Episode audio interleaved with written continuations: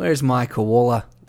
Because Nice. she's Australian. Oh, that's Oh, right. right. She's an Australian blue heeler. That's right. Correct, Justin. You are correct about your own dog. Bing, bing, bing, bing, bing. You win the trivia. I win the About your trivia. dog. What is your dog? She's like, "Can I have it back then?" I took my dog. they took me koala. Mind Gap Podcast.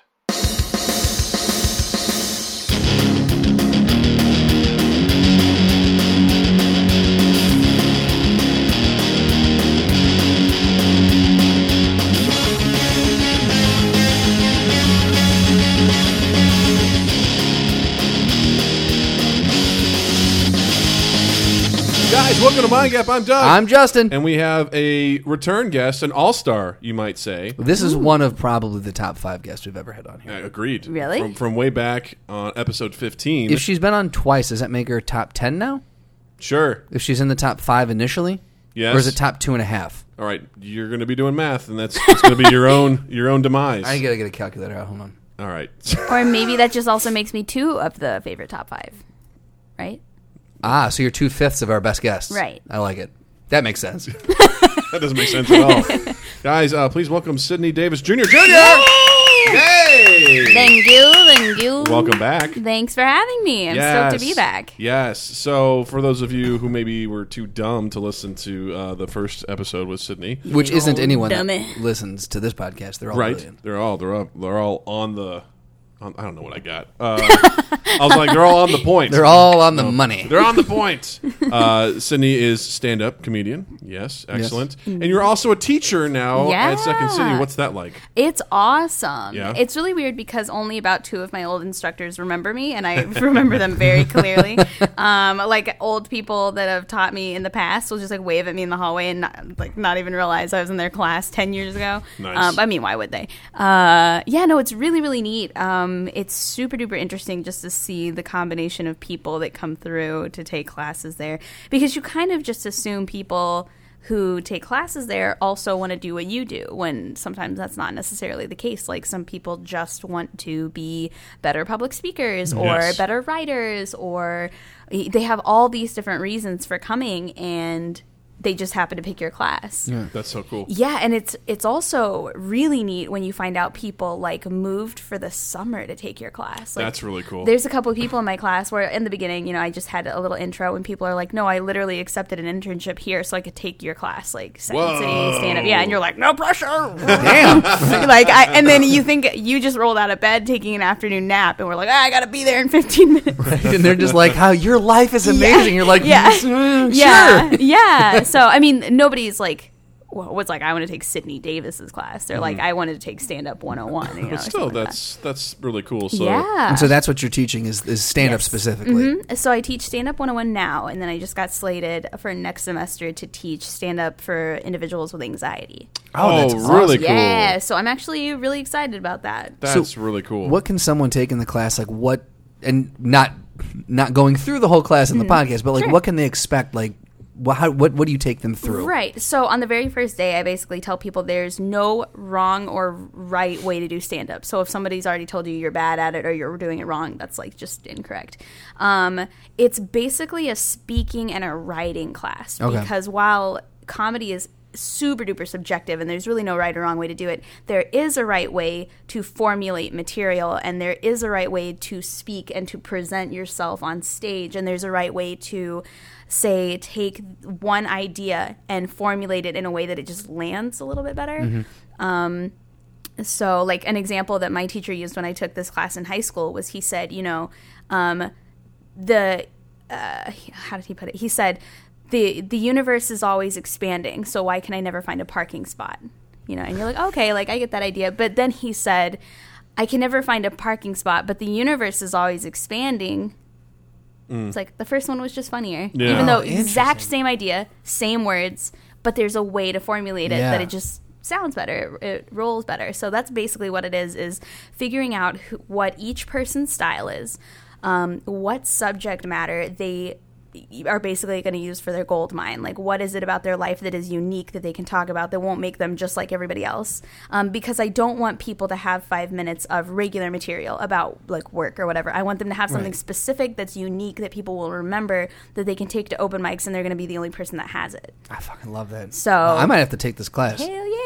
I, I- hate I like hate the idea of doing stand up, but I'm, I'm Really? intrigued. I'm very intrigued. I've been trying to put together five minutes since junior year of high school. I can tell you as the fact that I don't know if your listeners know we all went through the improv um, uh, A through E program yes, we together. go we go way back. Improv four- three of is way harder. Really? Yes, I look Bullshit. back. I know. I look wait, back wait, wait, on wait! A I didn't through understand. E. You're saying A through E's harder? Yes. Bullshit. I, I look back on what we did, and I could not do it now. What you c- totally I'm could. I'm telling you the truth. I look back and I'm like, we literally got on stage and we had no idea what we were gonna say. Like, are like, are you kidding me? you know, nowadays I write everything on my hand and then I just like have a conversation, and if it goes well, it goes well, and if it doesn't, I just wave and I never have to see those people again. Right. but when I when I look back and I'm like, you know, that ensemble depended on each one of us, Yeah. and like they depended on me to not be hungover, to be on time, to be ready to rehearse, to be dressed to pro, like. I don't know. I don't know how I did it. I don't. I don't. well, that's the funny like thing that you always hear stand-ups and uh, uh, improv people talk about. Like I've heard Chris Hardwick talk about it many times with improv people he's had on a show, and Tina Fey conversely has talked about Mm-hmm. it uh, from the improv perspective. Is that they don't understand how the other side can do it. Yeah. Like Hardwick has always said, he's like, I could not go up there and like. I would be so concerned about letting everyone else down on stage that if I fuck up, it's just on me. I'll, I have to deal with me. That's fine. I can deal with my own. That's own. what I say. Yeah, exactly. Yeah, I'm like, you know what? If I get up and I screw up, I can blame nobody but myself. But if we get up and we're doing fine until I get up, like everyone's gonna notice. They're gonna be like, "Man, we were doing great till Sid showed up." You know?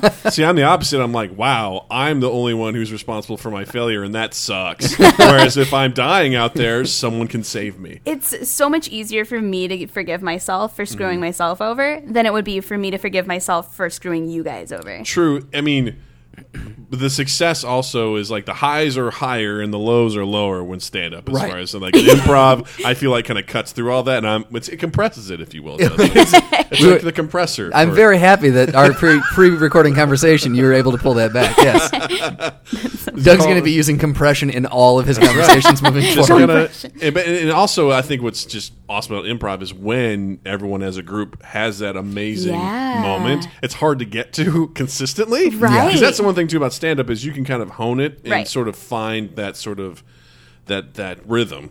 And be Right. like, this won't land every time. It won't hit everybody, but it's going to hit most people, and it's going to be good. With improv, you're like, fuck, I don't know. Yeah.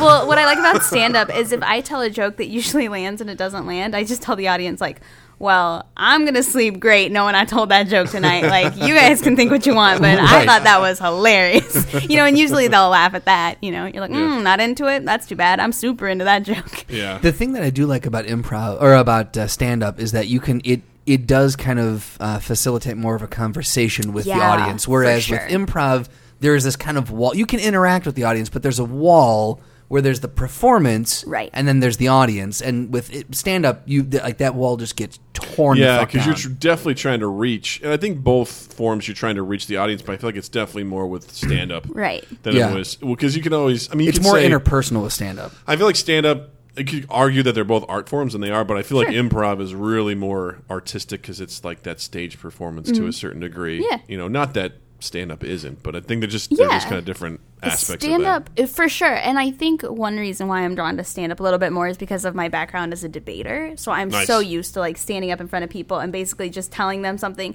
and trying my hardest to sound like it's true and like convincing them of such Right. so yeah i don't know i'm so glad i tell people all the time i'm so glad that i started out in improv Nice. and ended up in stand up That's because to try and reverse that because stand up makes you such an independent um like you don't rehearse you don't worry about other people there's nobody else involved in your career you even promote yourself like Right. there's zero anything so to go from a, a group ensemble and then kind of filter your way into an individual career is so much easier than trying to take someone who has been nothing but their own boss for so long and Yeah. trying to force them to like get along with people and know what those people are thinking and work with those people and promote those people. Right. So Weren't you? Were, you were doing stand up though around the time you were Yeah. doing improv too, right? Yeah, Was, was stand up was your first love, right? Right. So actually, improv first. I, Oh, really? Yeah. So I moved to Chicago when I was in 11th grade to take improv because I wanted to be on Saturday Night Live, you know, as we all Naturally. do. right. Um, and they had a class, their very first stand up class for people. Um, I think it was in general, but it may have been for people under the age of 18. Nice. And they didn't have enough people join. So they literally called my mom and were like, okay, she starts stand up on Thursday. Bye. and I was really upset about it because I just knew improv was my destiny. Um, and then. I, so from then on, I basically took them consecutively until I graduated from the improv program, and I just didn't really follow up with Gotcha. improv after that. Nice. Gotcha. What? Uh, so how would you describe your style then? Um, I'm a very storytelling style. Um, Mostly comedian. stories. Yeah, so I, I'm one of those people where I'll tell you 10 minutes that are all the same story, but there will be 10 punchlines in there. Oh, kind of nice. thing.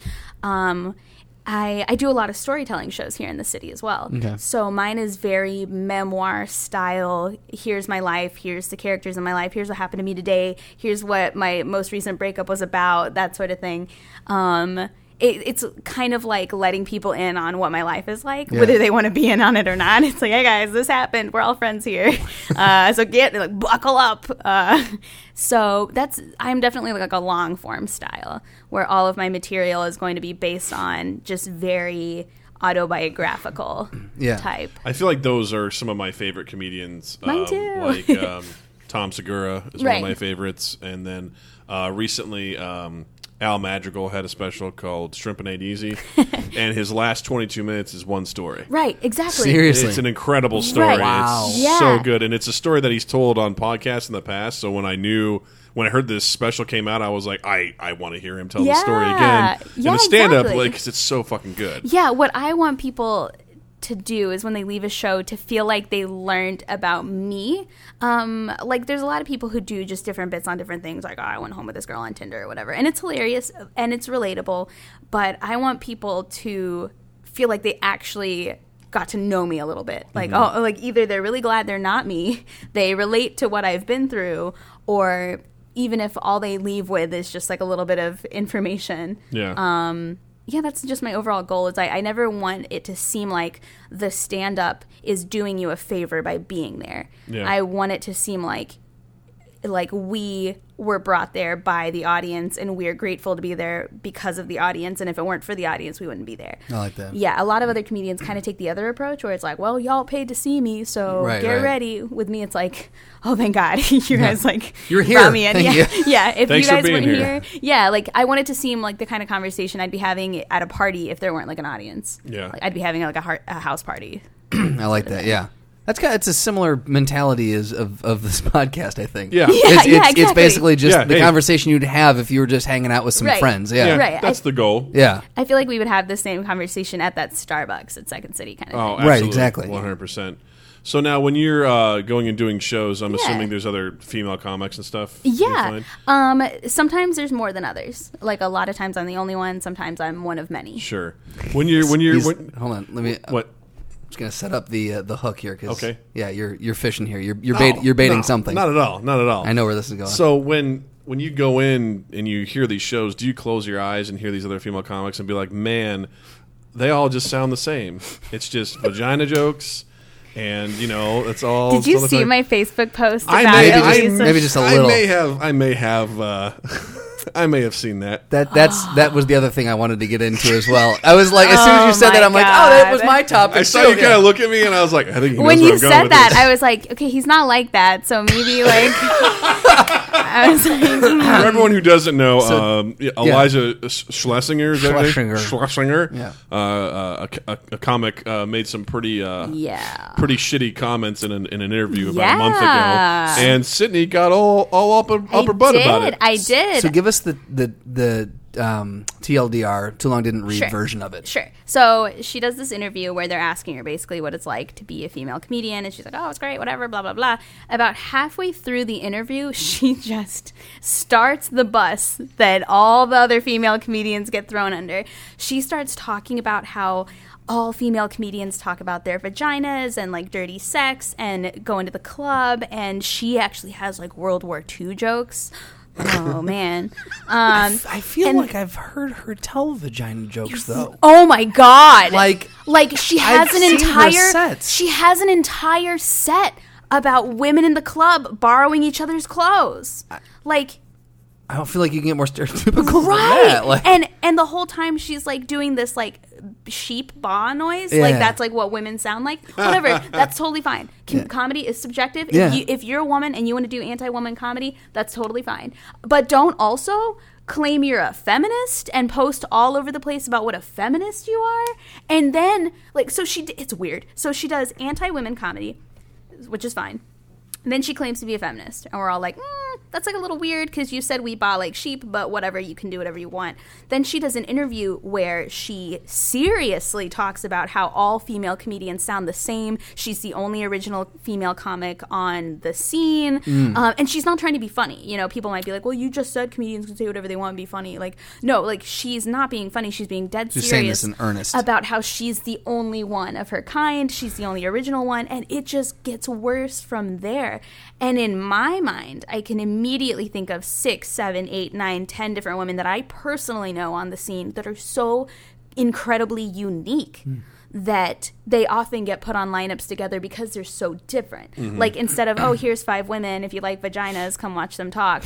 It's like you could have all of these women on a That lineup may be together the quote of the podcast right there. but you can have all these people on the lineup together and people probably wouldn't even notice they were all women Right. because they would have such a good time just like as they should Right. Yeah. so man it just got me heated because you know there's that whole i've literally had people say to my face like you know i just don't like female comedy i mean you get it you know what you guys are like Wow. and I'm like, mm, yeah, and and they just say that to me, like it's usually people I know, so I guess they think like, oh, I can be honest with her, like whatever. Yeah. But you've never you never hear people be like, I just I don't like comics with beards. I just don't. Right. I've never heard all of them, but I'm not interested. When I see a beard, I change the channel because that wouldn't make sense, right? Right. They just think- talk what do you- about chopping down trees Yep. and you know They craft I mean, beer. This is probably going to be a dumb question, but what do you think that stems from? Like the idea that people are like, nah, I don't like women comics. Um, I think because when you hear a guy rant, it's funny. When you hear a woman rant, it's bitchy. Ah, yes, that sort It's of It's more rooted in like a social, Right. like stereotype, Right. social Oh, stereotype. here comes an angry female. She must be on her period, like sort of thing. Sure. And Okay. if people say that, that doesn't bother me. Be- Sure. It's sad, it's mm. unfortunate, but people are allowed to think what Yeah. they want to think.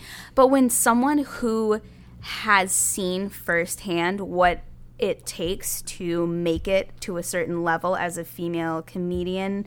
Um, and the stereotypes you have to fight and the the amount of times you have to submit your same material over and over and over again and perfect it to get the same status as somebody with like half the resume as you and then to go on like a public platform and tear everyone down and basically tell all the haters like yeah you're right they suck they're all the same Ugh. that's what made me upset yeah. Yeah. like we have a hard enough time we don't need our peers agreeing you know right, right. so and and i'm not even one of those anti-man whatever whatever i've seen so many funny dudes and they're legitimately funny and they get cast down because they're white men with beards i've seen them lose spots because people are like oh what like another cis white man let me guess you got jokes like you look just like Mm-hmm. All the other white men I do so have it, jokes. so it goes both ways Yeah. it, it really goes Yeah. both ways and i feel like it would be offensive if a guy said, you know, every time I see a dude with a beard and a beanie, I just want to like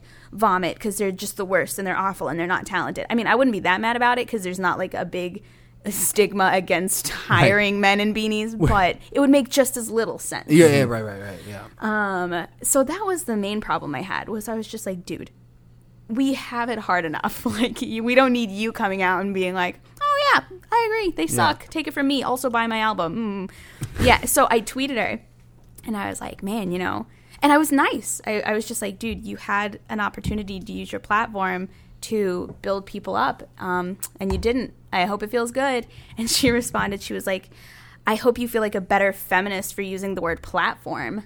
And I was mm-hmm. like, I don't feel like a better feminist, but I feel like a better person, like in general. Just like Well, I love it too because she also posted like, yeah, and I hire female writers and female this, and you're like, oh, by the way, thanks for giving me your resume. Yeah, yeah. And she said, Yeah, yeah, uh, that's yeah, She was like, um, I hope you feel like a better feminist for using the word platform. Also, um, she said something like, building women up isn't doing like a net an hour long Netflix special and appearing on whatever late night TV, which totally irrelevant. Like, how is you doing a Netflix special supposed to build me up? like, oh, I like this little redhead girl because once upon a time a blonde woman with a ponytail did an hour long shit on Netflix about how women sound like sheep. So, oh god, like no, like okay, you made money. How's that gonna help me? And so I was just like, no, but thanks for sending me your resume. Like, Right. I'll, I'm be, I'll be sure to turn that in. Wow, you've done so much cool stuff. Thank you. Yeah, yeah, like thank you for using the platform yet again to talk about yourself. Right. Like I literally opened the door for you to defend yourself, and instead you're just listing off accomplishments that nobody gives up fuck about.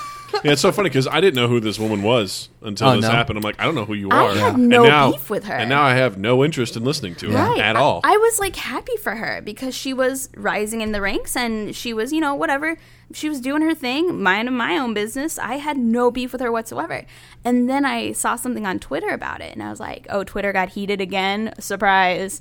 But then I read it. yeah. Eh, But then I read it and I just was so mad. Well, she used to do this thing on I think it was Revision Three called Weekly the Weekly News, and it was W E A K L Y Weekly News, and it was basically her doing doing uh, kind of a pseudo Daily Show type thing. okay. Um, but it was internet based, and at the time, this was just before Assignment Desk, so this was like 2011, Okay. or something. So like the internet shows were still kind of in their like super infancy, and I distinctly remember like a lot of the stuff that a lot of the the, the thumbnails were were clickbait because like it was her in a bikini, her Oh. pushing her tits up, her Yep. showing her like flashing from a skirt, flashing her butt, like and it was all like very sophomoric, very like bathroom humor. Right. Like when you watched it, some of it was was clever jokes, but some of it was flat out like I think there was one where they got drunk on set, and like it was like it was just very Yeah, it's like if you don't find me funny, at least you like my rack. right, exactly, yeah. And I've, I I don't like that. and and so like that seems very. And again, I'm not saying that people can't make mistakes and then Right. turn it around, Right. but to call that out, it seems Right. very hypocritical. Right. And if she if someone wants to do that, like if someone wants to be like the comedian in the bikini, whatever. Like if they make money doing that, that's their deal. But then to come out and be like, "Oh, I'm the That's- only original one," when actually I was half naked to get where I am. Like Right. Well, that's yeah, that's that's what gets me is, and I'm not I'm not this like you know white knight social justice warrior, but I'm just like, look, don't. Don't sell yourself short. Oh, thanks, man. um, you know, I don't. I just I can't stand that hypocrisy with that sort of stuff, and just to be like, it'd be one thing if she's like, hey, look. We got to start somewhere. Right. You got to find your voice. Whatever that is, Right. good for you. And I'm hoping that all these women out there find their voice. And for those of you who have, right on. Right. Keep going. Like, Right. that's one thing. But to be like, I go in there and I close my eyes and they all sound the same. Yeah. It's like, all right. Are you deaf? like, do you need your ears checked? Or you're not going to the right open mics then. Right. Like you're not Yeah. giving you're not giving yourself Right. enough variety. Right. Stop And- stop going to whatever That's the like fucking saying, clubs yeah, you know, every guy has dick jokes. I'm like, yeah, most of them do. yeah. So, yeah, ev- like yeah.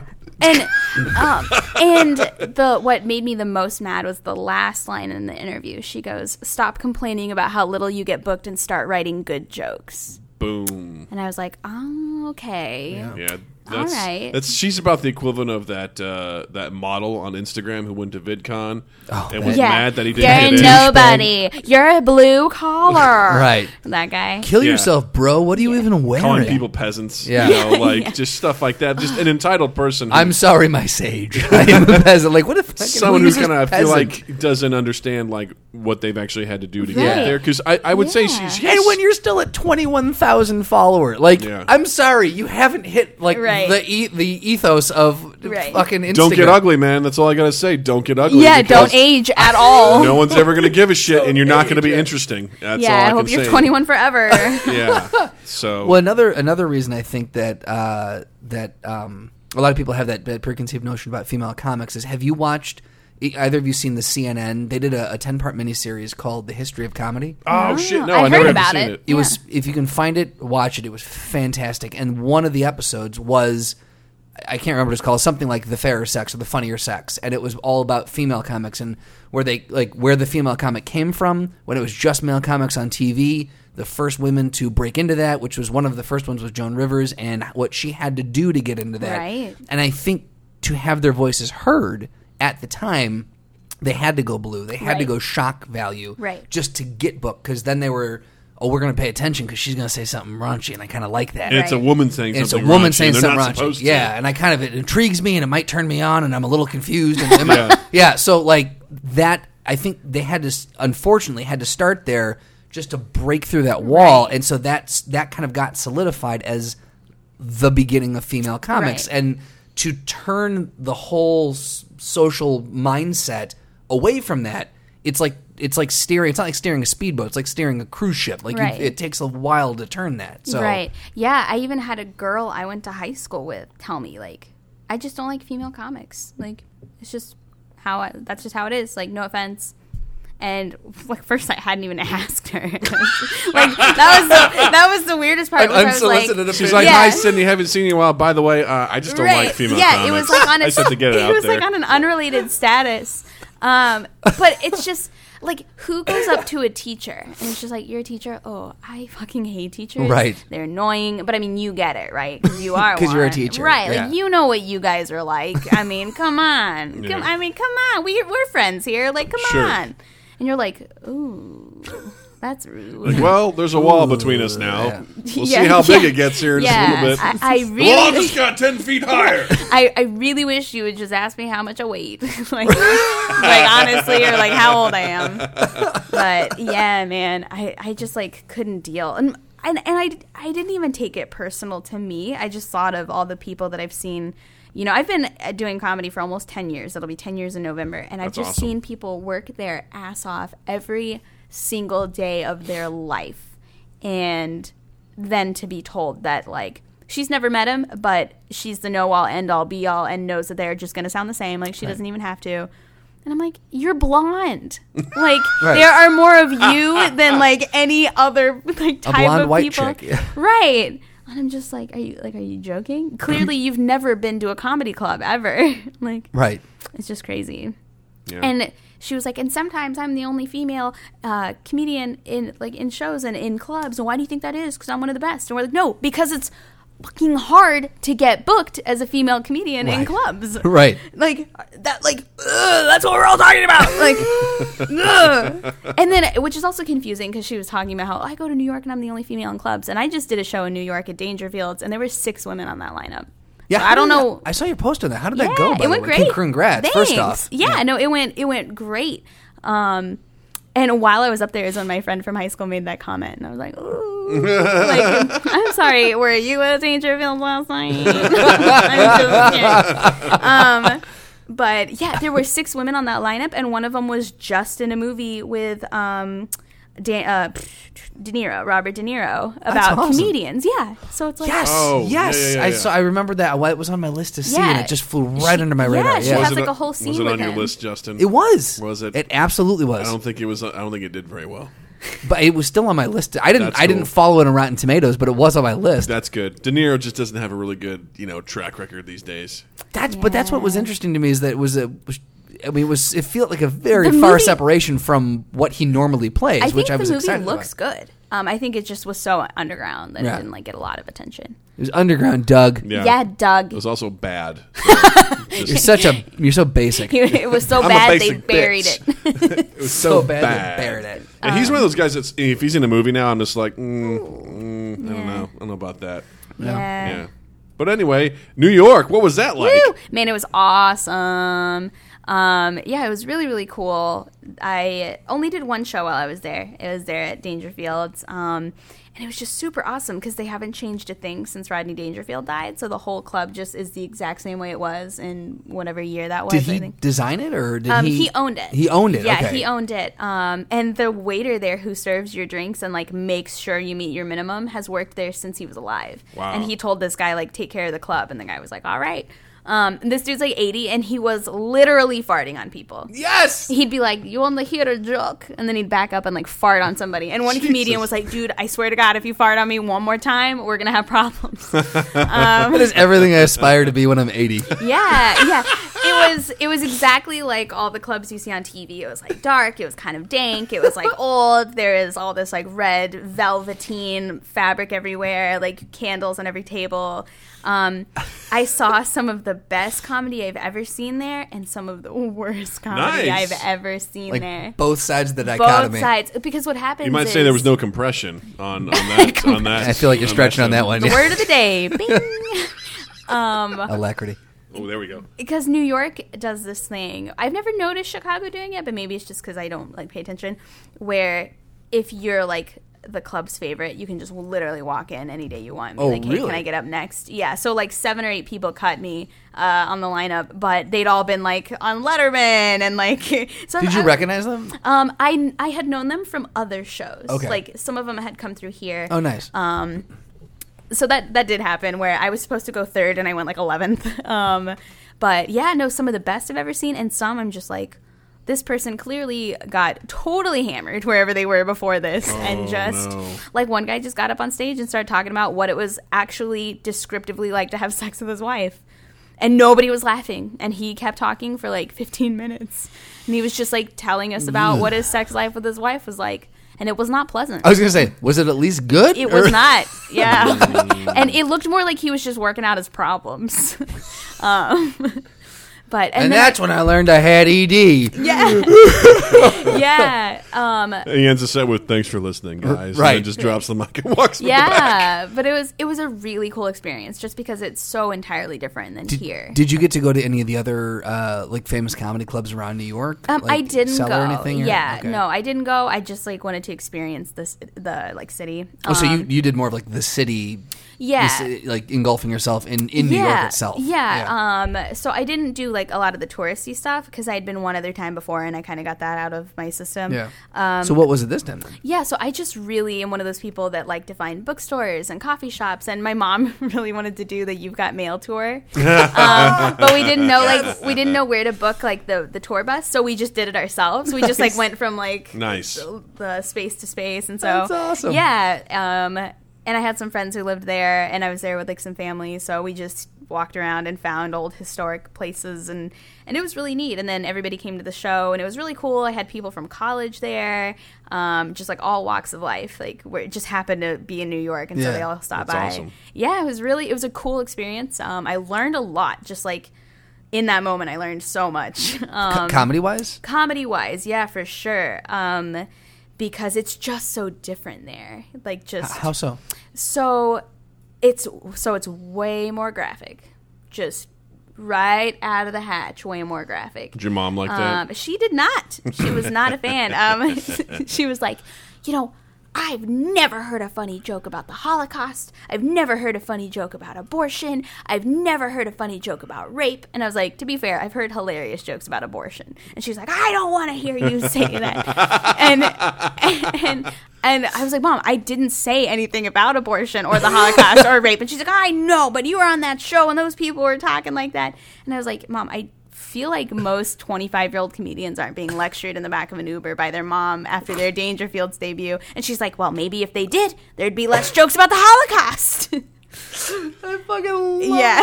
So, also, by the way, last time I was on this podcast, it came out on my birthday. Um, and, and we were talking about online dating. Yeah, and that's I, right. And I made a comment where I quoted somebody from the internet where I was like, I like them titties though. Right. Yeah. I was in so much trouble. Really? She never forgave me.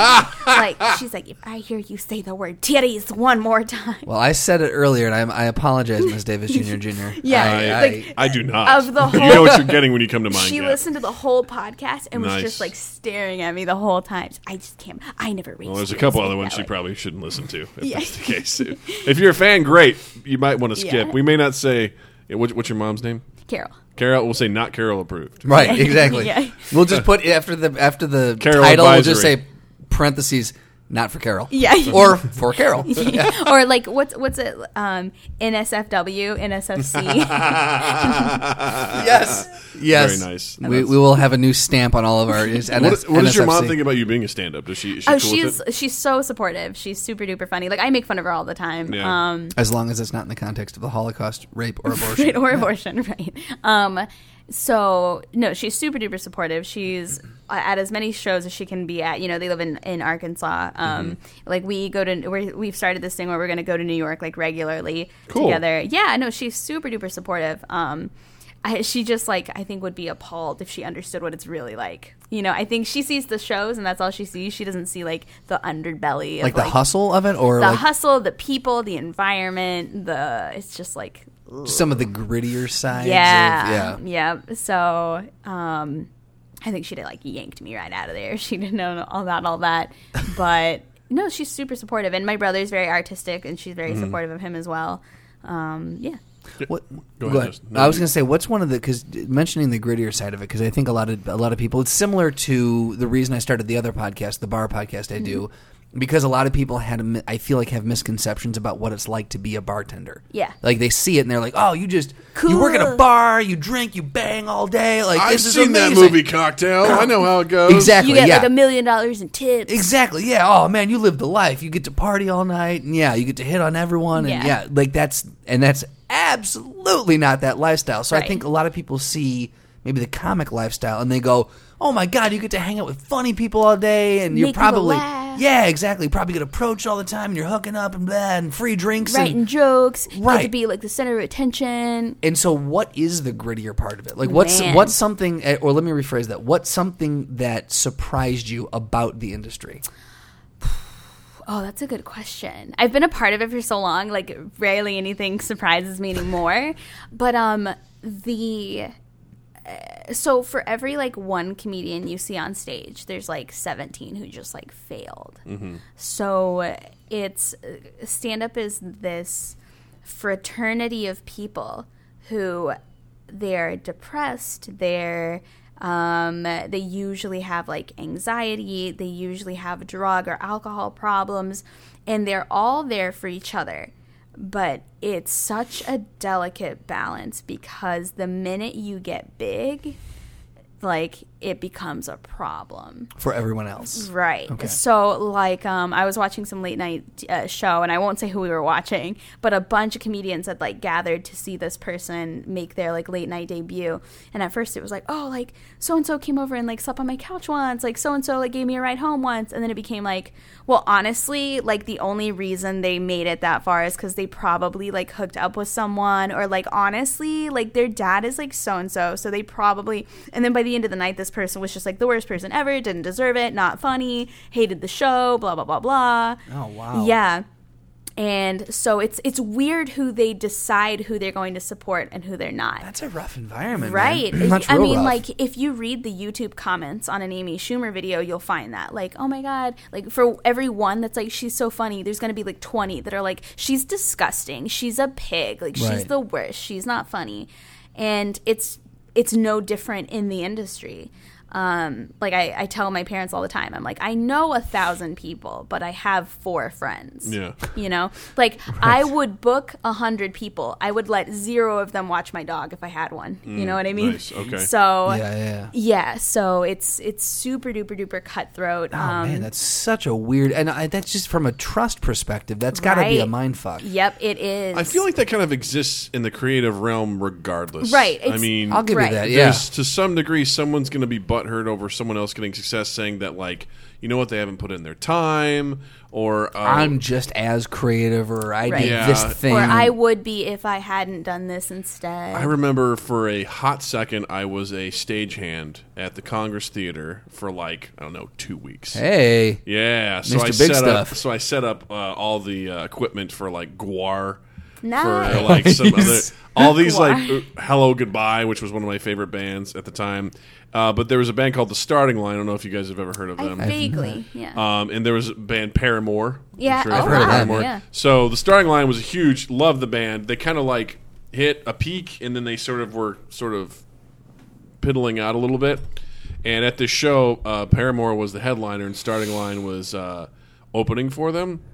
And this guitar tech was in the back alley while we were kind of getting stuff up, and just fucking bitching about Paramore. Right. Just bitching about how Mainstream sellout. well, they're just blah, like, you know, blah. Starting Line's been doing this for so long. They've been cutting their teeth, and these fucking kids just come in here and feel like they can just take over the world, like they're hot shit. And then out comes Paramore to go into the theater, and the guy goes, "Hey guys, have a great show!" Like being really shitty, and they were like, kind of half Yeah. half waving, and then like walked in to to rock out. And I was Yeah. just looking at this guy, I'm like.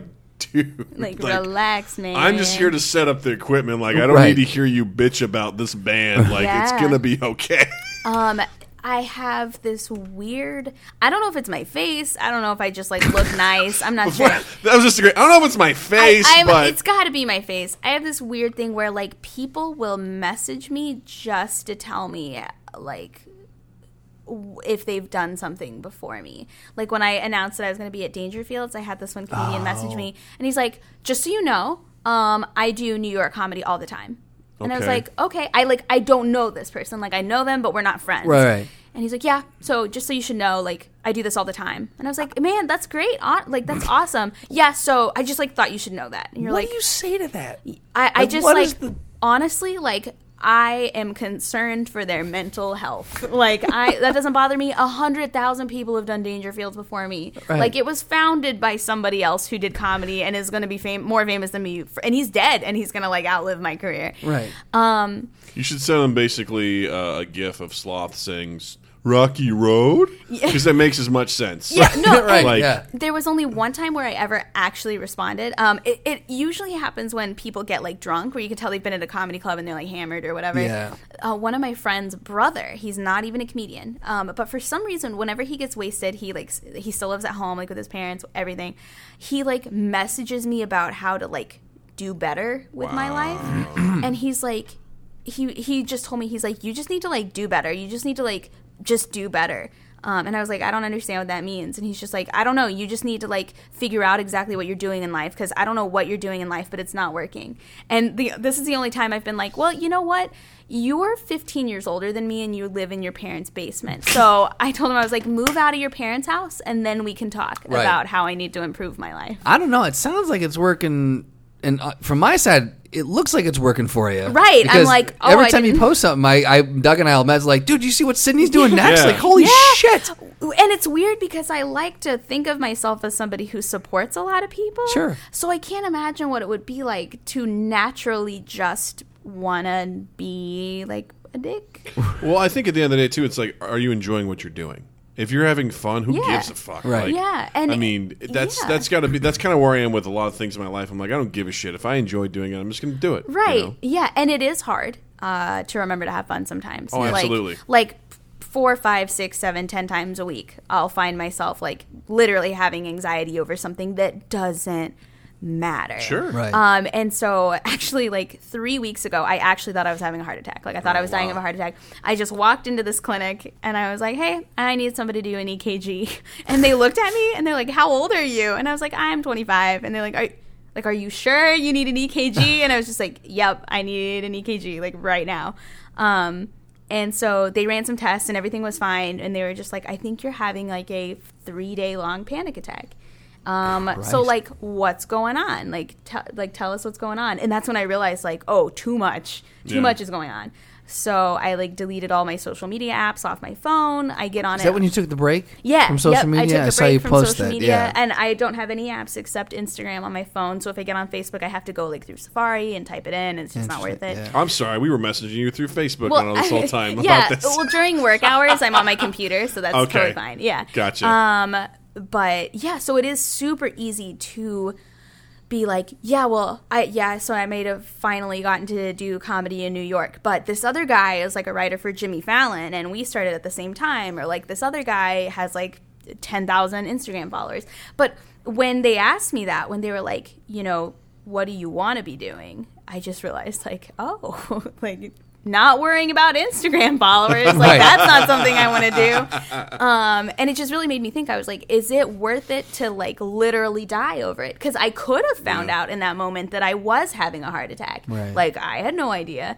Um, and so I've changed a lot since then for sure. And I have remembered to like have fun, slow down, like relax, get some sleep, you know, because you can do five shows in a week, and if you run into another comedian, they're going to be like, "Oh, what are you up to? I feel like I never see you." And you're like, "Like, are you kidding? I ran myself ragged this week. What do you mean you never see me?" So I realized mm-hmm. it's like it's okay. Like, relax, slow down, watch a Netflix show, like get some movies. Have some you in. time. Yeah, Yeah. exactly. So that I think that's the biggest thing that surprised me was how easy it is to forget that it's not like life or death. Right. And I mean, at the end of the day, it's comedy. right, Like, and, it's your- and even yeah. the biggest people you know, even the biggest people I know that get booked at Laugh Factory every single night, nobody knows them in Joliet. Mm-hmm. Like, so why are you trying to like kill yourself to be like this person who's probably killing themselves to be like somebody else that you've never heard of? Right. Yeah. Because I think at the end of the day, it boils down to like everyone's path is different. Is Right. cliche and stupid. I hate that I just said that, but it's true. But it's true, yeah. It's just like you know, it was the It's same gonna be thing. my ringtone when you call me. Oh, thanks. You know, every every every day is a winding road. Yeah. You know, I get a little bit closer. Ah, boy. No, I just I find like it's so that's part of the, the downfall of social media in itself is you're always and Justin, what's the what's the line you say you're comparing? You're comparing everybody else's Yep. sizzle reel with your B-roll Right, Yeah. right. And, and that's another thing is like, or highlight reel. whatever. well, especially what really opens your eyes is when you go to an event, say like a party or a show or whatever, and then you see what it looks like on Instagram, and you're like, I was there. like, Right, right. And then you realize, oh, that's everyone. Mm-hmm. You know, like I can take a picture of my coffee at my house, you know, with like cat hair surrounding it, wipe away the cat hair, add some filters, and be like, ooh, this like bourgeois coffee shop in France. And nobody's going to know any different. Yeah. Right. Right? You can you can create you can craft the world that you want people to see. Yeah. Which is so what I oftentimes do is when I go to shows, I'll take pictures of the stage as they're setting up, just like real cool pictures, and I'll use the same set for like six months to post on Instagram, like to make it look like I'm doing shows that often. When really it's like the exact same theater. like yeah, like yeah, I did a show tonight, but it was in some bar and I couldn't get a good shot, so I'm just gonna use like 99 pictures of this really nice theater. Yeah. Yeah, I do that all the time. This is Yeah. me like fessing up. I do yeah. that, yeah. This That's this okay. this is just the representation of what I I did a thing Right, tonight. I did Yeah. do a show Yeah. tonight, but it didn't look like this. Yeah, because that was hard too when I was doing improv, and I saw a lot of people that I I went to class with that were on Herald teams or we're doing regular shows, and I was like, man, I feel like a piece of shit. Yeah. Yeah. Like they're doing all the stuff, and I'm not doing anything. And like I was getting, but I was like, man, relax, it's fine. Like Yeah. they're doing their thing, you can do your thing, and you can still be happy for them. And I was, and I still am. Like I love seeing people do well and that sort of stuff. I'm like, good for you. That's great. You're hosting this stuff, or you're doing the IO uh, cage match. I almost call it the SmackDown. Um, you know, people being successful. I'm like, that's good. Like that's Yeah. a good Yeah. thing. Like you know, For you should totally support each other.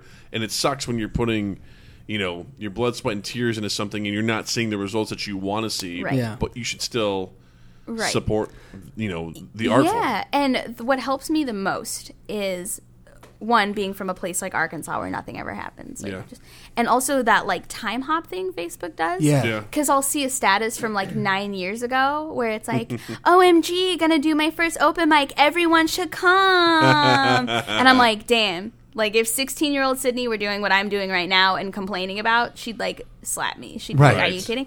Or when I go back to Arkansas and, you know, I feel like crap because I feel like, you know, I work all the time and I don't get what I want. And people are like, you know, we're really proud of you. And I'm Yeah. just like, It's nice. Right. You're living in the big Oh, city. Yeah, you're, you're doing your yeah. thing, and yeah, Right, where like just the fact that I moved away was like such a big deal. Right, That yeah. it's like step one, you've already got it done. And here I am like, but this guy like did Laugh Factory. It's like, no, like people in Arkansas don't care. They don't Right. care. Like they it looks like you're killing it and that's all that matters. Like Yeah. even though the picture was from a theater I did like six months ago. they don't have to know that. Yeah. Yeah. Although now they do. So Yeah. I mean, because they all listen to this podcast. Yeah. Let's face it. Exactly. Yeah. yeah, there, I got caught once because um, I went out to like meet with a friend, and he was like, "Yo, yo, how'd your show go last night?" And I was like, "I, I didn't have a show last night." And he's like, well, "You posted a picture of a microphone," and I was like. Oh, I did that. Like, but I was like, but read the caption. If you read the caption, it says where that is, but it didn't say I performed there last night. Like, That was a thing that happened in my right, life. right. Like Yeah. that was my birthday show, like back in November. It was, I, I'm sorry if you thought. Yeah.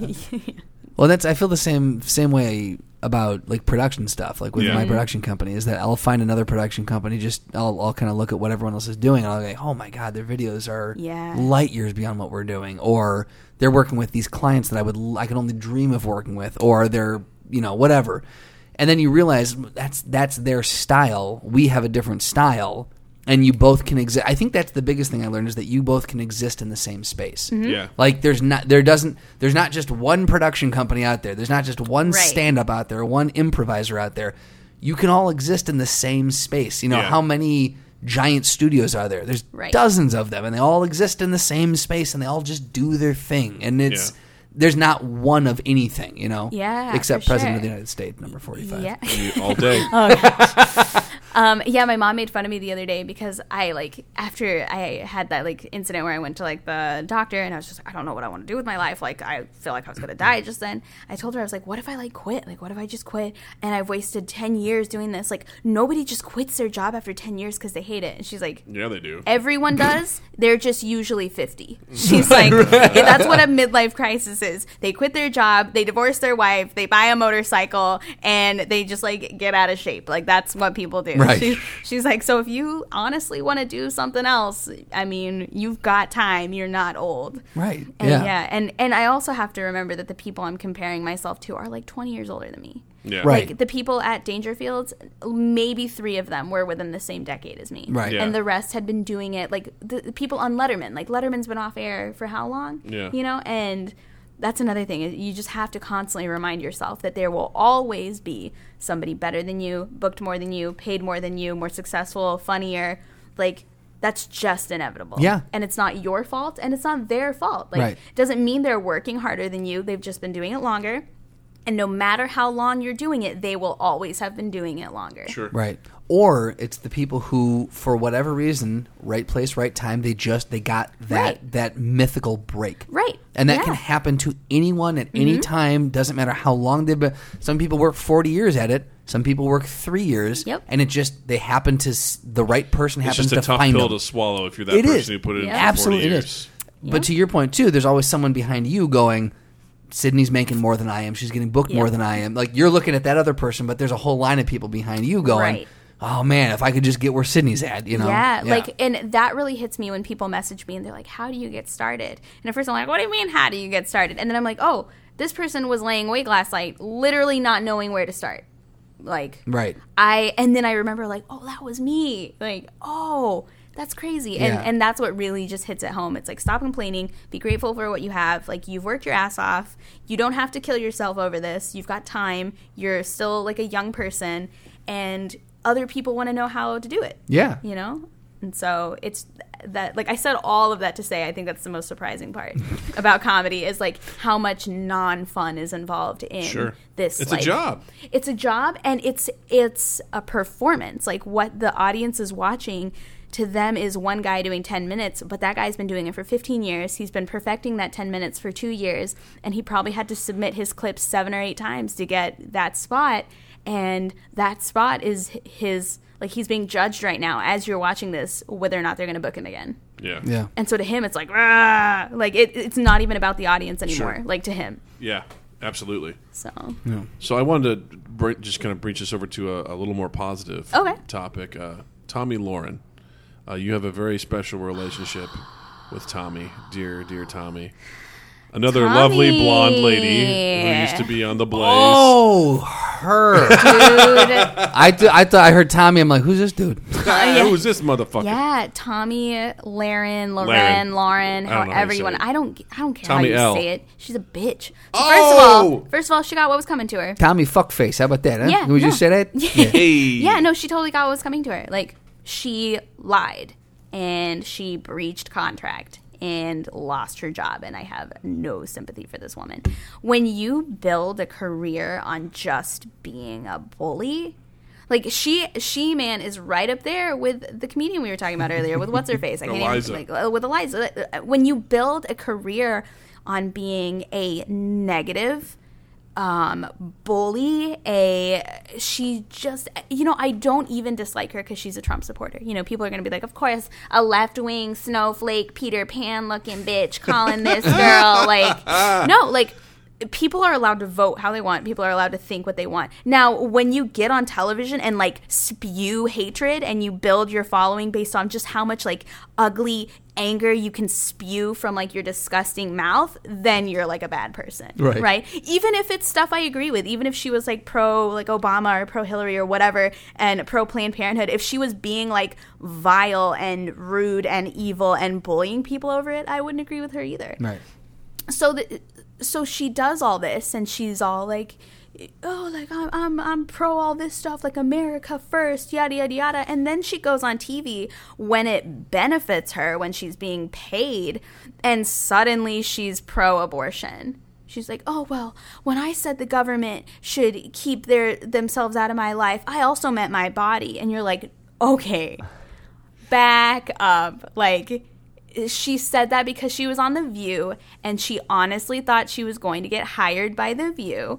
So she said that knowing she'd get fired from The Blaze, thinking that The View would feel bad that they did that to her, pick her up, and it didn't happen. So now she makes appearances at like boot factories and stuff. Like, I like last time I. Welcome to the boot barn, y'all. Yeah, seriously. Last last time I looked at her Instagram, which was like a millennia ago, it was like, "Come see Tomi Lahren at like the Boot Factory outlet in Texas," and I'm like, "Yeah, that's what happens." When you build a career based on one thing, and then whenever it benefits you, and you think, you assume because you're a pretty blonde girl that you're gonna get hired, tear it down right there on TV. Like she called her supporters hypocrites. And regardless of what they're supporting, like I don't agree with anything she stands for, but she's allowed to stand for it, and they're allowed to have you know networks that spew this vile, putrid garbage. Um, you can't then turn around and be like, oh, and by the way, everyone who's ever supported me is a hypocrite if they don't agree with abortion. Like, Right. no, no, Right. no. It's not how this works. No, Yeah. like, are like, are you crazy? Like, say I worked for BuzzFeed and I got, you know, BuzzFeed's like the liberal, like, whatever. Anyway, Don't get me started The- on this. right, like the the liberal, like snowflake website anthem. Um, and if I worked for BuzzFeed and I made a big old ruckus about how, you know, don't call me she, call me they, you know, everything that, that they do on BuzzFeed, which I'm not saying there's anything wrong with that. I'm just. And then one Sydney day I was like, BuzzFeed. That's the moral of the story. and then one day I was like, oh, and by the way, if you've ever aborted a baby, you're a fucking monster. They'd be like, what? like, oh, I'm so wait, back up. Remember when you were like sharing stuff about supporting Planned Parenthood and how, like, you know, sometimes abortion is necessary when people are put in danger or whatever? Like, remember that? Like, you remember that, right? And you remember when you got money to say that, right? okay, just to like to clarify. So I went after her on Twitter too, but Did she respond? she did not. Okay. And I was very upset. But a lot of people were retweeting it and liking it, and that's all that matters because, you know, social media. but but Because man, hashtag she social just. media. Here's the thing. Here's the problem I have with Tomi Lahren is she would never say these things on the street.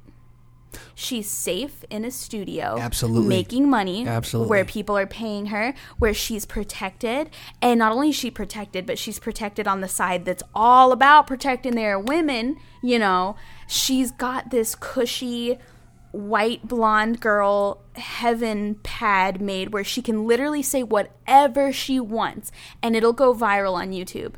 I will say those things to your face on the sidewalk, right? Yeah. And whatever happens happens Right. but that's my problem with her is that It's two faced. it's so two-faced she's the kind of person where if it was just me and just her and i backed her up in a corner she'd be like actually just kidding like what i actually meant was like abortion is totally fine because like obviously the government needs to stay out of my body like no that's not what you said What I really meant was, what do you think? what i really meant was don't kill me is what i'm saying My problem was, and it's a couple things. One, and this probably isn't fair. She's like what, twenty four? something like that And I was just like, look, you have no business being on this like widely broadcast thing, spewing politics. Like, what the fuck do you know? Right. And f- that could, that's totally wrong. I know, but I'm like, how am I supposed to trust you? What knowledge and experience do you Right. have in the world to tell me what you know about Right. your viewpoint? She- See you later. Right. Like, what? Ex- okay, so I've literally been allowed to drink longer than her.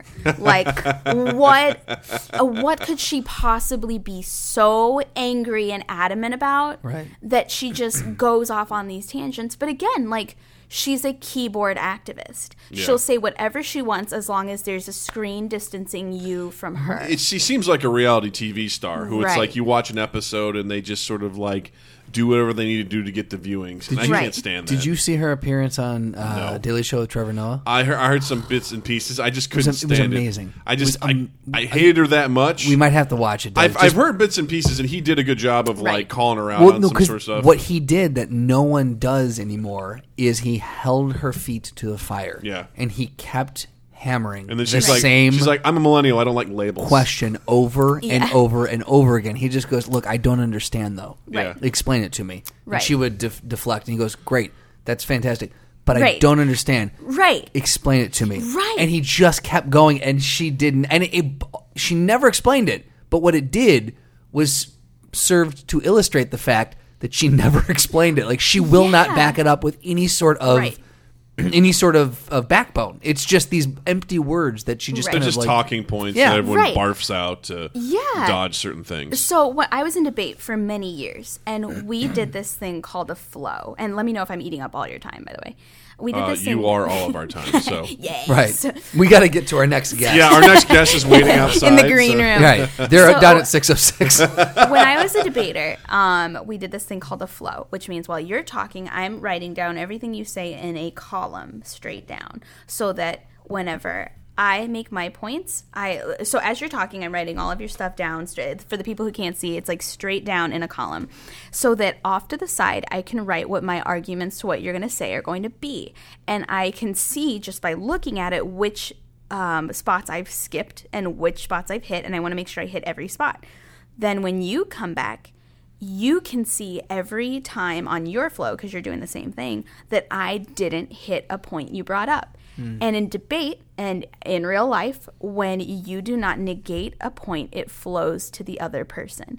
So you may bring up five things and I hit four of them, but by not hitting the fifth, I concede that you're right about it. oh, So when I see someone like her not hit any points on the flow, just completely skipping over it, in my mind, she has literally conceded that he is correct about everything that she did not negate. Right. Because she didn't negate it. Right. Not because, like, oh, well, the w- real world isn't debate. Right. But in the real world, when you don't present a, uh, a point that, um, negates what the other person is saying, you are in effect saying that they are correct. The real world's not a debate, but when you play the debate game, Right. When you're on. Facebook Right. and you're Yeah. debating. when you're a public personality, Right. and you're trying to make points, Right. and you are debating at that point in Right. time. They were debating. They were having an actual debate. And and that's what angers me. Just from the perspective of someone who takes argumentation as seriously as I do. And people who listen to this are probably gonna be like, She's not a comedian. Listen to this bitch. Like she's so serious. Um This wasn't funny this at all. funny. She didn't tell any jokes. This is typical female comedians. This is why I hate female comics. Oh my god. but yeah, just as a speaker, she bothers me. Like literally, Yeah. if she wants to support Trump, that's her business. We live in a free country Sure. where we can do that. It bothers me that she's so adamant and so public and like spews what I'm going to call fake news uh, in order to support her point. But whatever. But at the point where she attacks other people, like verbally attacks other people on television, on the internet, where she's safe you know, on social media, and then has the gall to entirely skip their questions that they have and not use actual evidence when confronted to support what she's saying, that's when I have a problem with her. Yeah. And I would have a problem even if the person agreed with everything I said, I would have a problem with it. Right. I'd be like, it is your job at the point where you build your career on calling people out and then they call you out and you just ignore it like it never happened. You're a hypocrite. As far as I'm concerned, when you wade into the politics realm, you should be prepared to debate. Right. At You- any, at, any, right. at a drop of a dime, because you got to get your point across. If you have something you want to talk about, and you want to get done. Right. There you go. You got to be You're able to, you got to be prepared for that. Yeah, but I feel that way about all platforms. Like Yeah. people ask me all the time, they're like, "How do you feel about ugly YouTube comments? Like, do you delete them?" And I'm like, "No," because at the point where I signed up for a YouTube, I should be ready for Right. negative Right. comments. When I have a Twitter, I should be prepared for people to tweet me to go like kill myself or whatever, Right. like because that's just how that works. And it's the same way. Like, okay, great. If you're going to be this beacon of social justice for your side of the left or the right, you need to be ready to also back it up. You don't get to collect the paycheck and then ignore the responsibility. I think street rules dictates you don't back your shit up, you lose. you get cut, you get stabbed. Back it up, or you're done. Back Yeah. it up or Yeah. you get stitched. And that's where I also got frustrated too because I, I, I, you just so articulately just described what that was. I'm like, yeah, that makes sense. But I'm just like, it seemed empty. yes. Whatever she was doing was, It was empty. hollow. It was just hollow. It wasn't someone that truly believed like.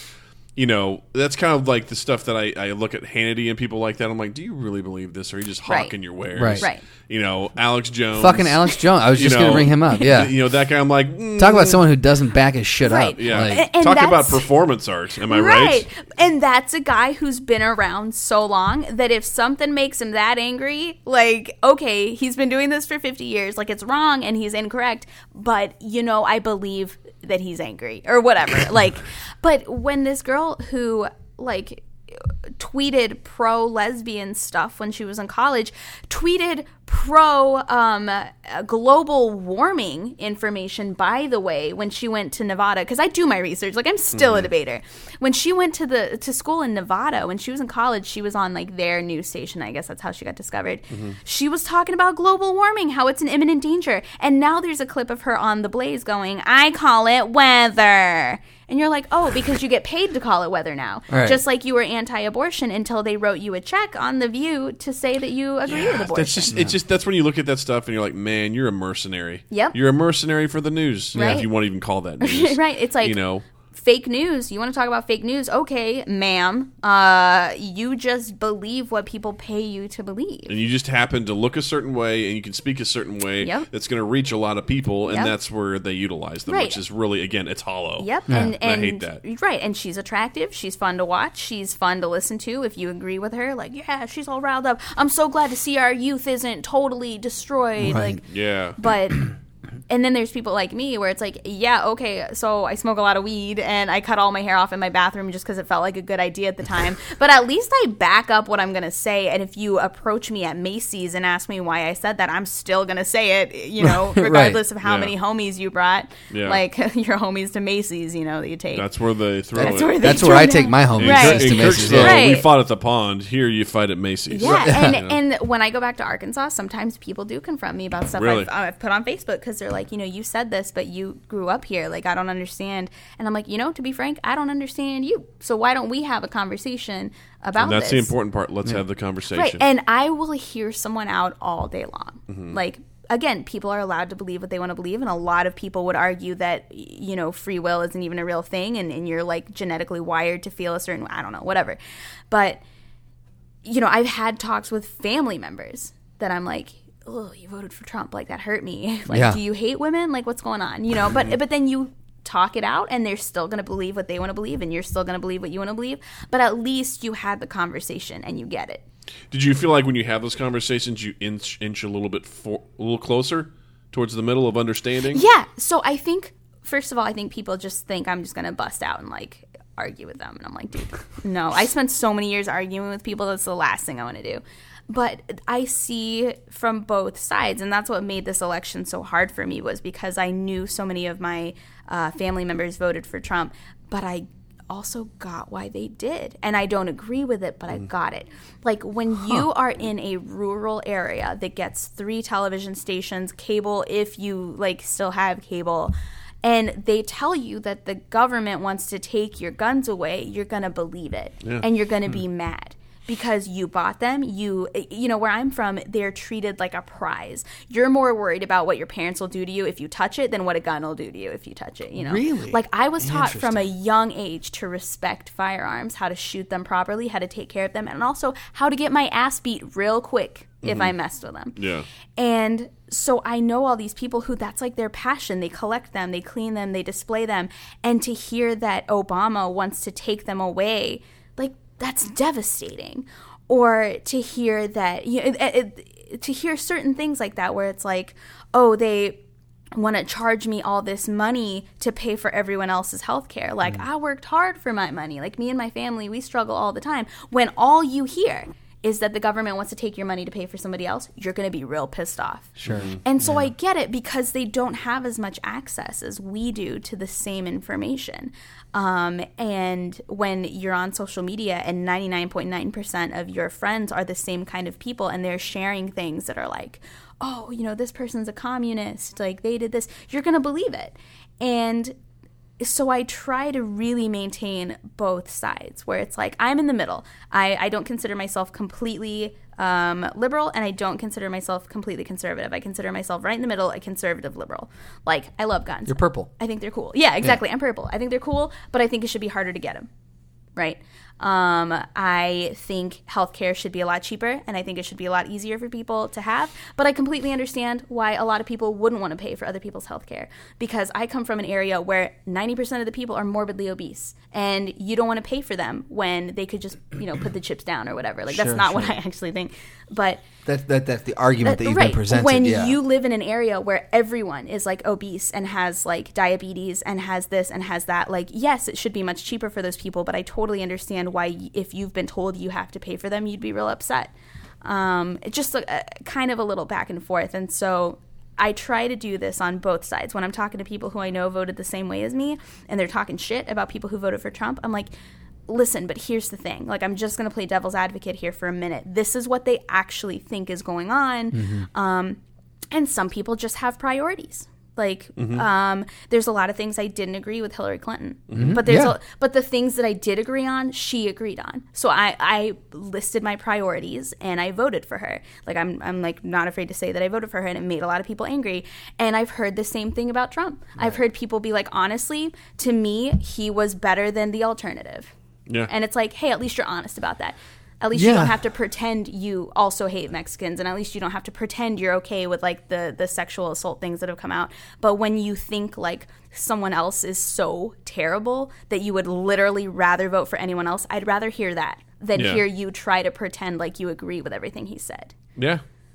If that makes any sense. no, it makes complete sense. I don't I- understand any of it. Start over. Right. And and also I to this day have never heard a pro Trump argument that wasn't anti Hillary. Oh, interesting. Right? And so I try to tell people just because you don't agree with someone doesn't mean you have to vote for this person. Yeah. Like I've never heard someone actually say they want all the Mexicans gone. I've never heard anyone actually say they agree with what happened with like the sexual assault. Um, everyone who I personally have talked to has said, I don't like Hillary. So I voted for Trump. And it's like like I wish you'd done more research. Right. But at least that makes more sense than trying to convince me you actually agree with anything he said. Right. Eh, Like you actually agree with the Muslim ban. You actually agree like with all this anti like Planned Parenthood stuff. And also like when all you've ever heard is that they suck out babies with a vacuum cleaner, you're going to be mortified and you're going to stop that from happening, especially when the rumor is spreading that they want government funding. Yeah. Like, oh, like that's horrific. Yeah, the Now- government's for killing babies with vacuum cleaners. So, Right, yeah, like, like all these teen girls are gonna get pregnant and go in there and get it sucked out for free. It's like no, that's that's not how that works. And they actually provide a lot of other things that people really desperately need, Yeah. like birth control, so Yeah. they don't get pregnant. So they don't like believe it or not, women don't actually want to have an abortion. Like that's not something we want. Yeah. But we want it made available for emergency Sure. purposes. Yeah. yeah. So, yeah, off my soapbox. Was that an abortion joke? No. Not a joke. no, no. Yeah, but I did say that once to somebody who just like wouldn't relax. Like they wouldn't hear me. They clearly were just gonna keep going, and I didn't even start the conversation. They did. I was like, "Well, late for my abortion, so I'm out of here. Like, gotta go get this thing taken care of so that I can stay single and keep uh, sleeping around." See, there's a funny abortion joke. yeah, yeah. There you go. There you go, Carol. Oh no! Oh, you remember No. her name? Of course. I'm terrible. Never with names. forget. Hashtag never forget. Carol. Although she would want you to call her Miss Davis. Miss Davis, that one was for Although you. now that you have a kid, I think you're allowed to call her Carol. All right, Carol. that's the qualifying factor. That's the qualifying factor. One of my friends literally asked her, they're like, so they were like in their 20s, and they're like, when do I get to call you Carol? And she's like, when you have had two children, uh, you can call me Carol. you Well, cannot call her Carol. I yet. have a child and two cats. There you so go. Close enough. Close enough. I have a dog. Mm. I'm also 33 and a half. and a half. I love that. What are you? No, I actually am 33 and like nine tenths. And nothing. No. 11 twelfths. Oh, we're struggling with Yeah. fractions today. Yeah. I don't do fractions. Struggling You've with known me for fractions. five minutes. I don't do math. Yeah, Justin doesn't do math. Yeah, and you also don't do math apparently. Fuck That's math. what I heard. I don't know. Yeah, Justin loves it and hates it at the same time. You know what I don't love and hate at the same time? I just love. You love the throwdown. Sing it. Um. Oh wow. Sing it. It's a throwdown, baby. Brown, brown, brown, brown, brown. Throwdown, baby. Brown, brown, brown, brown, brown. Nice job. Nice. Throwdown. Throwdown. Oh, throwdown. Do you remember this, Sydney? There you from go. Last time. No. Good. I this is gonna be great. I can't remember even what. Do you remember? Did you look back what her throwdown was? Oh, Stand by. I think we talked about like MMA a little bit. So the throwdown is where I we think pit you're two right. people against each other to the Yeah, death. it was, uh, I think it was Ronda Rousey and Is that right when she was- lost? and Black Yeah. Widow. Black Widow That's and what it Ronda was. Rousey. Yep. Holy shit! yep. All right. Well, we're gonna have two women again. Okay. So I abandoned what I was initially going to do. Which was that? You might say I aborted it. The idea. Oh, that one's for you, Carol. Mrs. Davis Jr. uh, so we're we're throwing that one out, and we're going to go. I was inspired towards the end of our conversation, so we're gonna do your two favorite women on the face of this earth. We're gonna put Iliza Shlesinger up against Tomi Lahren. okay. And like, is this like a battle? This is a battle fight? royale, a throwdown to the death. So I, Let's the- set the stage. Where's this taking place, Justin? yeah. I. Sorry, I just went completely again as a callback. Well, naturally they're in bikinis with cream corn. oh, creamed corn. It's a mud wrestling pit. No, um, I, I would say, um, I, why not? Let's put them on stage. Okay. They're on stage at a uh, say, a comedy Well, club. I, I feel feel like, like that, that gives, gives- At a corporate event, because that's where you'd find both of these people, right? Would it? Maybe. Where would we find both of them? I feel like naturally? they would both be at brunch. Yes, absolutely Because right. when I Why close my eyes, I just like hear brunch when I hear them talk. Honest to two God, two like, blonde white ladies are definitely a I brunch. feel TBH, I don't even know if I could tell one apart from the other. So like, this is really hard for me. One hundred percent. absolutely. There's pesto involved somewhere in here. Pesto and mimosas. pesto mimosas. All right, so they're at brunch. Okay. uh, they're uh, at brunch, um, and they are sitting. They're sitting at. They're each at a separate table. Their backs are to each other, and they're each talking. The other's overhearing the other one. Okay. And just the sound of the other voice is just grating on each of them. Okay. And like they're like slowly trying to eat their quiche, and they're and, and they're like mimosa. they're just kind of like getting uh, a little tense, and like you can the grip on their fork and knife are getting a little harder and a little like uh, until they're like white knuckled, and they're just like, you know what, fuck this, and they stand up. They both push their chairs back, and they fall over, and they turn around, and they're face to face. Go. Literally nothing would happen because they're both keyboard cowards. They are both keyboard cowards. So there would be a lot of yelling. There would be a lot of like can't even understand what's going on because so much yelling and loud voices. And then like that would be it. I feel like Iliza has more um, physical prowess than Tomi. Um, I know Iliza at one point like lifted weights. Yeah. but I feel like she was into fitness or something. Yeah, I remember. Yeah. Yeah. there was like a little bit where she was like, I don't know, because I googled her, but um, I just Tomi seems like the kind of person that would just be like, "Oh shit!" Like she would just like Tomi would just tell her whatever she wanted to hear and then talk shit about her on TV after that. Right, And be like, would- actually, that's not what I said. What I meant was like, but I don't think anything would happen because I think Iliza would just like cuss around and leave, and then Tomi would just like get on TV and be like, "Hey, Iliza, news flash! I'm going to tell you she everything wouldn't I be on meant TV. to say." She'd be in her house using her Nowadays, iPhone yeah. to uh, basically record. Yeah. You know, tell Right. everyone what happened. right, like Tomi's going to be just like, ugh, gross. But if we force something to happen, It, probably Iliza, just because knowing what the comedy club like environment is like, I've had to like get violent before in like situations. Have you So, really? Yeah, there was a situation where I threw a bunch of chairs at a bunch of comedians because I like lost my mind. no shit. Yeah, I just like had had it. Um, So tell us a little bit more about that. yeah, so Maybe we put Sydney against all comedians. Yeah, like I don't know if you remember when I went through that like hair bow phase where I was like wearing hair bows all the time. It was about the time when we were like so. when we were done with like Yeah, yeah, yeah, improv. yeah. I just like wore dresses all the time, like hair bows, and I like was trying to be nice to everybody. Man, I miss those days. Um, and I just was really having a tough time because it's just such a hostile environment to be a part of, but not like physically hostile because it's all comedians and they like are scared of everything and out of shape. Uh, I mean, not all comedians. I'm just joking. Relax. Um, and somebody uh, said something to me and it was literally just like the last straw i was like trying to get some respect in like a situation i was just like guys like we need to like do this thing that i'm asking you to do like please just follow through and somebody was just like well you don't have to act like such a Uh oh. like See you next See you next Tuesday. Tuesday. Yep. Oh boy. and i just like in my brain something just kind of like popped Sydney's like, nope. and I would just like picked up chairs and just started throwing them like across the room. I was just so angry. I was just like throwing these chairs at anyone and everyone, and it got real quiet. And it was only comedians in the room because the show was over at that point.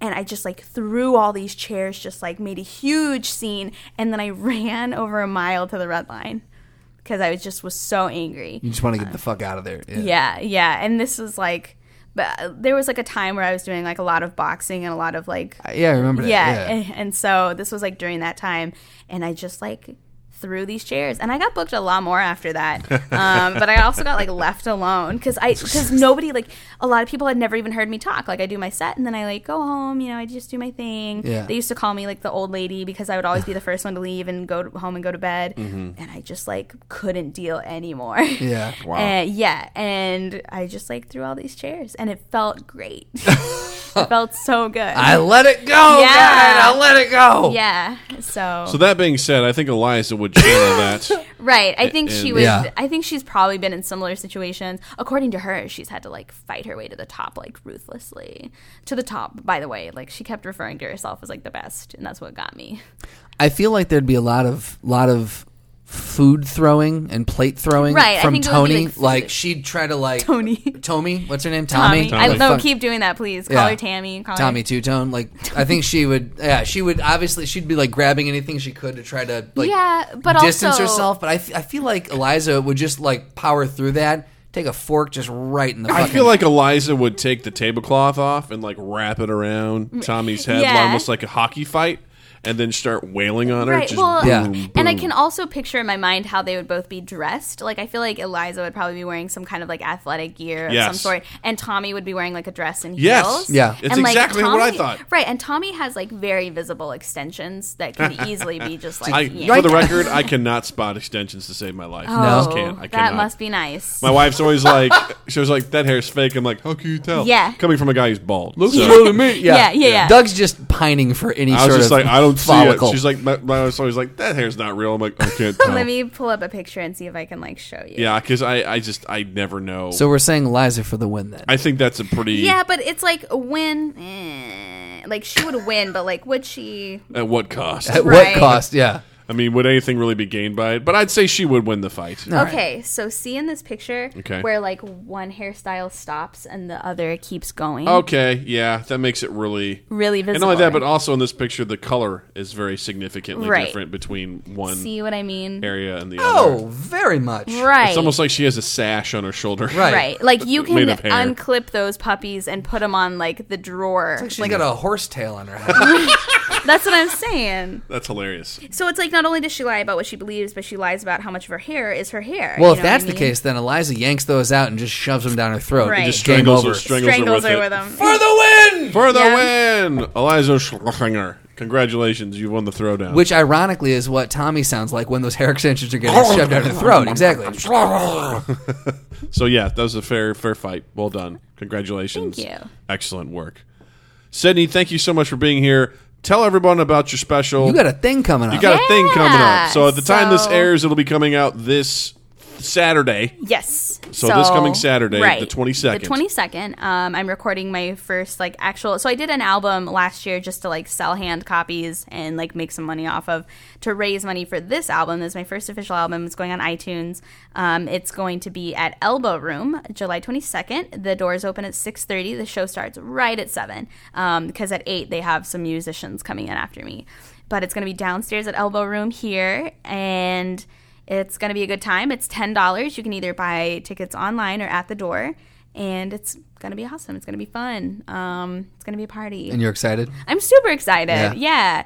Yeah. Um, Uh, mostly because like afterward i'm taking kind of like a little break and i'm just gonna like write for a while Oh, nice. so yeah so this album's gonna be like what's out there. And it's also um, my content also streams on an app called laughly app laugh.ly it's Oh, I basically think I've heard of that. yeah it's pandora just for comedy. So you can like set up channels and stuff. So i have some stuff on there and i'm gonna put my album on there as well. Um yeah so it's gonna be a good time it's gonna be very like professional That's sound yeah cool. and then i'm And trying you can get tickets to at the for people to get tickets. You can get them at the Elbow Rooms website. Yep, you Okay. can get them on the Elbow Rooms website, or you can get them at the door too if you just like want to come and, and show up. I'm not sure if it's 21 plus yet. I forgot to ask about that, and somebody asked me yesterday, and I have no idea. Um, but yeah, bring your kids, bring your friends, bring your wife, bring your husband. all that stuff. That's Yeah. awesome. Congratulations. Thank That's you. Anything so else you got going on? Um, yeah, and then after that, I'm doing an hour long show in Northwest Arkansas. So if you're listening to this from the South, it's called Wasted Potential. Yeah. Um, and it's just like a memoir, stand up show, storytelling bonanza. Um, and then, yeah, that's it. Take my class at Second City. Yes. That's right. If yes. you want to, you don't have to. I know it's for people with anxiety, so relax. It's fine. I'm not mad at you. Um, yeah, and then my class is performing in August. My current class. Oh, fantastic. Um, so Nice. August uh, 16th. Don't quote me on that. I don't know. In August, it's gonna it's going It's going to down. be in August. Yeah. And and where can people find you currently online? Because I know it's Ah, limited. Yeah. Uh, SydneyDavisJr.Jr.com. Uh, you can also follow me on Twitter. Um, you can follow me on Instagram. I have all those things. I just like don't update as often as I used to. I still check them every now and then. I still have the Messenger app, so if you contact me through Messenger, I can still hit out at you. Is that what they say? I don't know. You can find me on Hotmail. Just kidding. No, you. Well, those were the days of nastiness. Yeah. Uh, Justin, you got anything to promote? Uh, I feel like I do. I can't remember. now. That's how I am. I'm like, man, I know I do. Yeah. Nice job. Shit. After you guys are done checking out Sydney's show, come on over to the no, oh, Jesus, they know it's a playground theater. To catch uh, my team Recess playing at the playground at nine o'clock uh, for some improv, some some juicy improv. Is it like every Saturday? or- It's uh, twice a month. Nice. So we usually do Fridays and Saturdays. Uh, July twenty second at nine o'clock at the Playground Theater. oh wow, you weren't kidding. Right after. Right after. Daggone. Ten dollars for tickets. Come on by and see some uh, some fun improv. Yeah. Oh, I'll promote Vellucci show when this airs because I helped with that. So when this airs uh, tomorrow night, uh, Friday the twenty first will be the last night to see this. So Yeah. go to Second City in the de Maat Theater. Um, Chris and Matt show. The Chris and Matt show. Really? It's uh, live comedy uh, interspersed with video, comedy sketches, and some. It's kind of like the Chappelle know he was show meets like Key and Peele, but with white people. Yes. So it's funny. Yeah.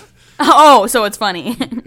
Whoa! No, I'm just take kidding. I'm that, sorry. Chappelle I'm show. just kidding. Take I that, Chappelle walked- show. I'm just Shots kidding. fired. I Yeah. walked right into that one. I couldn't let that go. I was just like, it was so Damn it. perfect. Justin hates Chappelle show. Justin hates black people. is what we need to glean. Guys, enter. Ah, we were so close to making it out of this. the apartment 606 podcast. That's right. Come to apartment 606. yeah, if you're mad about what just happened, come to apartment 606 I'd That's like how to it real happens. quick just say I do not hate black people or anything like that. or live in apartment 606. Use promotional code SQUEEP to get three dollars off tickets. But at fair, the- seriously, the- go see Chris and Matt's show. It's a great show. Also, go watch old Chappelle shows because And they're Key and very Peele. funny. Yes. And Key and Peele, fantastic. I love them. Yes. Just really funny stuff. Can we just move on? Anyone else you want to promote, Justin? Any other you know black shows you'd like to promote? Blackish is hysterical. The writing on honestly, the writing on it Seriously, guys, it's has really good. surpassed Modern Family at this point. For the rest of the week on Facebook, he's going to be like, here's another Key and Peele clip that I love. I love February. It's a great month. It's a proud month. Martin Luther King was a good man. Yeah. Boo, white people. Boo. We're the worst. Sydney, thank you so much for being here. This has been wonderful. Thank Uh, you. you guys can find Mind Gap on Facebook. Look for our page there. We're also on Twitter at Mind Gap Podcast. And Justin also exists on the internet. Uh, You can find me online at justinstrandland.com, on Twitter and Instagram at Justin underscore Michael, spelled M I K E L. It's the fun way of spelling it. Uh, while you're in the online realm, check us out on iTunes, on Stitcher. You can subscribe to us, review us. Uh, we love seeing your reviews. Um, We haven't checked recently, so- but Oh, when we do, if we see a review, we're gonna love We it. get excited. We get very excited. So it just takes a, cou- a minute or two to do it, and we, we would really appreciate to hear what you think about it. Um, also, twoeast8th.com slash mindgap podcast or twoeast8th.com slash the best bar podcast ever are both the podcasts that I host. You're listening to one of them. On the other one, you can be listening to it if you go to that website. You might say currently you're listening to 50% you of the podcast that I do. that That's right. Yes. There you go. Yeah. One out of two, if you will. One out of the, yeah. That's a good fraction. He's just gonna like edit you out of this and make it an episode of his other podcast. so it sounds like I was just like a guest on his other podcast. there you go. Right. It randomly just put non sequitur clips of Milos just, in there. Or just yeah. going bar, alcohol, to make sure that it fits with the the Exactly, program. yeah. Fantastic. Yeah. Great. Well, Sydney, thanks again for Thank being here. Thank you for having me. Justin, thank you for being here. Doug, thank you for being here. To Sydney, our thank you for listeners- coming. yes. you, everybody. Listeners, thank you for listening, and uh, we'll check you out next week. We love you. Take care. Goodbye forever, potentially. Mind Gap Podcast.